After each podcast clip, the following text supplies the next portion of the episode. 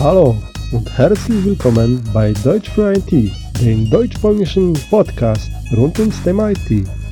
Wenn du neu in einem deutschsprachigen IT-Projekt bist oder ein Geek bist, der niemals genug kriegt von Deutsch und IT, dann bist du hier genau richtig.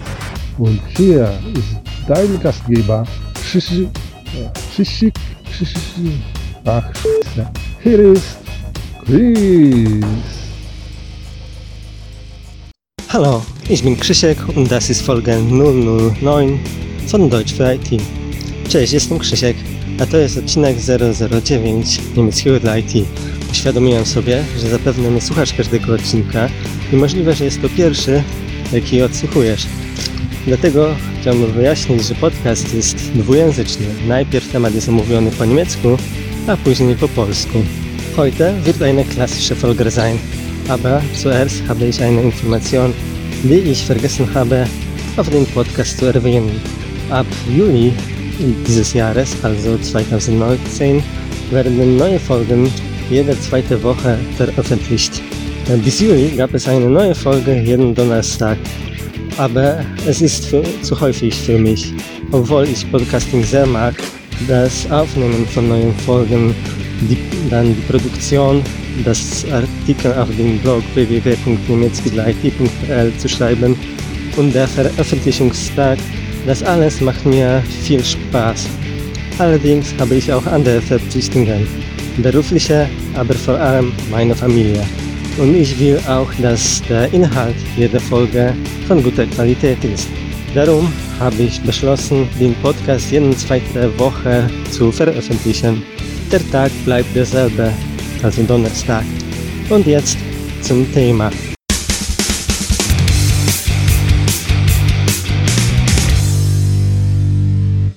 Heutige Thema liegt mir am Herzen, weil ich mich mit, auch mit Software-Tests beschäftige. Und das Thema ist Fehler in Anwendungen. Wenn man viel den Rechner benutzt, tauchen die früher oder später auf. Es ist fast immer so, dass die Fehler kommen vor unerwartet. Zum Beispiel, du willst dich zu einer Internetanwendung einloggen und der Login-Versuch ist fehlgeschlagen. Was kann man in solchen Situationen machen? Oft gibt es Kontaktdaten zu Service Desk, an denen man eine Fehlerbeschreibung schreiben kann. Wenn es keinen Service Desk gibt, kann man die Fehlerbeschreibung an den Besitzer der Seiten schicken.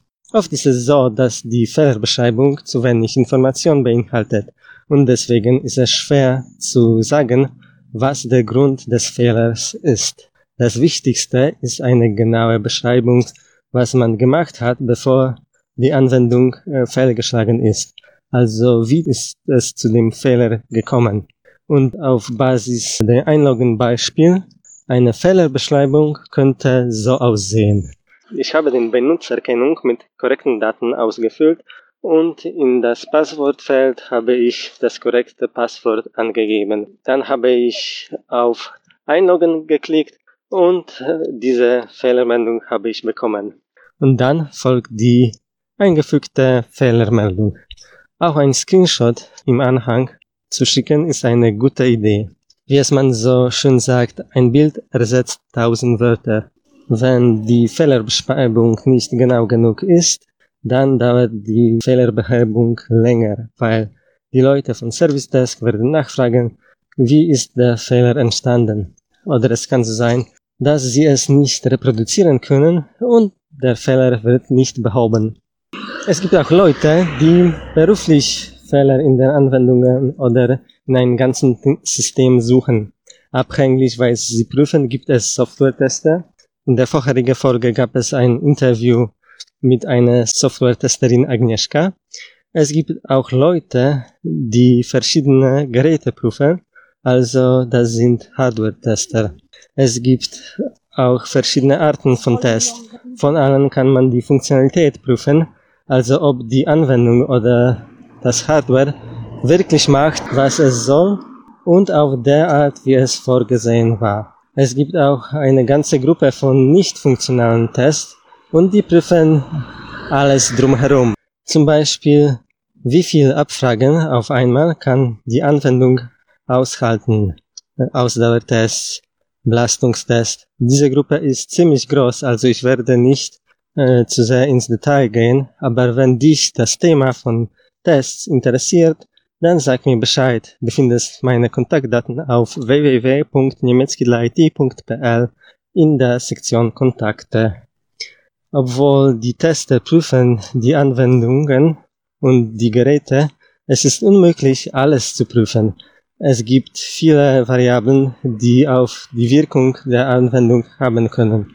Darum ab und zu passiert es, dass Fehler in der produktiven Version der Anwendung vorkommen. In solchen Fall ist es gut, eine Fehlerbeschreibung zu schreiben und an den Hersteller schicken. Darum habe ich damit angefangen, was eine gute Fehlerbeschreibung haben soll.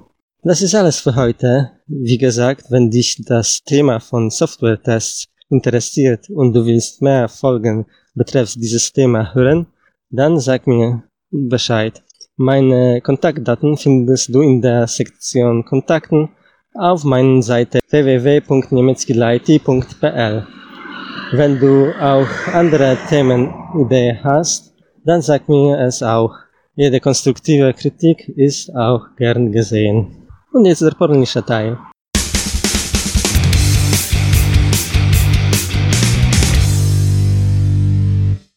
Dzisiaj znów klasyczny odcinek, jednak najpierw mam informację, którą zapomniałem się podzielić na podcaście. Od lipca tego roku, czyli 2019, nowe odcinki będą ukazywać się co dwa tygodnie. Do lipca były nowe odcinki co tydzień, w czwartek, ale jest to dla mnie za często mimo że bardzo lubią podcastowanie, nagrywanie nowych odcinków, produkcję, pisanie artykułów na blog www.niemieckielait.pl i dzień publikacji, jednak mam też inne zobowiązania zawodowe, ale przede wszystkim mam rodzinę. Poza tym chcę, aby treść każdego odcinka była dobrej jakości. Dlatego postanowiłem, że podcast będzie się ukazywał co drugi tydzień. Dzień pozostaje bez zmian. Czwartek, Teraz przejdźmy do tematu. Dzisiejszy temat jest bliski mojemu sercu, ponieważ zajmuję się testowaniem aplikacji w obecnej pracy. A dzisiejszy temat to błędy w aplikacji. Jeśli się dużo używa komputera, pojawiają się one wcześniej albo później. Prawie zawsze jest tak, że pojawiają się niespodziewanie. Na przykład chcesz się zalogować do aplikacji internetowej i próba logowania kończy się niepowodzeniem. Co można w takiej sytuacji zrobić? Często są dane kontaktowe do pomocy, gdzie można wysłać opis błędu. Nawet jeśli nie ma opcji pomocy, możesz ten opis wysłać właścicielowi strony. Często się zdarza, że opis błędu zawiera za mało informacji, przez co trudno jest ustalić, jaka jest przyczyna błędu. Najważniejsze jest dokładny opis, co się zrobiło, zanim aplikacja zawiodła. A więc jak doszło do błędu. Na podstawie przykładu z próbą logowania, opis błędu mógłby wyglądać tak. Wypełniłem login poprawnymi danymi i do pola z hasłem wpisałem poprawne hasło. Potem kliknąłem na zaloguj i pojawił się ten komunikat błędu. I później jest wklejony komunikat błędu. Dobrym pomysłem jest też przesłanie zrzutu ekranu w załączeniu. Jak to się mówi, obraz zastępuje tysiąc słów. Gdy opis błędu jest niewystarczająco dokładny, wtedy naprawa błędu trwa dłużej, ponieważ ludzie z serwis desku będą dopytywać, jak doszło do błędu. Może się też zdarzyć, że nie, będzie, nie będą w stanie otworzyć tego błędu i nie zostanie on naprawiony. Są ludzie, którzy zawodowo szukają błędów w aplikacji lub w systemach. W zależności co sprawdzają, są testerzy oprogramowania. W poprzednim odcinku był wywiad z testerką oprogramowania Agnieszką. Są też ludzie, którzy testują różne urządzenia, a więc są testerami sprzętu. Są też różne typy testów. Przede wszystkim można testować funkcjonalność, czyli czy aplikacja lub urządzenie rzeczywiście robi to, co powinno i w sposób taki, jaki był przewidziany. Jest też cała grupa testów niefunkcjonalnych i one sprawdzają wszystko dookoła. Na przykład, ile zapytań naraz może aplikacja wytrzymać, testy wydajnościowe, obciążeniowe. Ta grupa testów jest bardzo duża, więc nie będę wchodził w szczegóły, ale jeżeli temat testowania Cię interesuje, to daj mi znać. Znajdziesz moje dane kontaktowe na www.niemieckilight.pl w sekcji kontakt. Pomimo, że testerzy sprawdzają oprogramowanie i urządzenia, jest niemożliwym sprawdzenie wszystkiego. Jest wiele zmiennych, które mogą mieć wpływ na aplikację. Dlatego od czasu do czasu zdarzają się błędy w wersji produkcyjnej aplikacji. W takich przypadkach dobrze jest napisać opis błędu i wysłać go do producenta. Dlatego zacząłem od tego, co powinien zawierać dobry opis błędu. To wszystko na dzisiaj. Jak już mówiłem, jeżeli interesuje Cię temat testowania, oprogramowania i chcesz posłuchać więcej o tej tematyce, daj mi znać. Moje dane kontaktowe znajdziesz w sekcji kontakty na stronie www.niemieckilit.pl Jeśli masz też inne pomysły na tematy, to daj mi znać. Każda konstruktywna krytyka też jest mile widziana. Dziękuję za wysłuchanie odcinka do końca. Już teraz zapraszam na kolejny odcinek. Dzięki i do usłyszenia. Danke, alles Gute und bis zum nächsten Mal. Das war Deutsch for IT. Danke, dass du bis zum Ende da warst. Wir hören uns.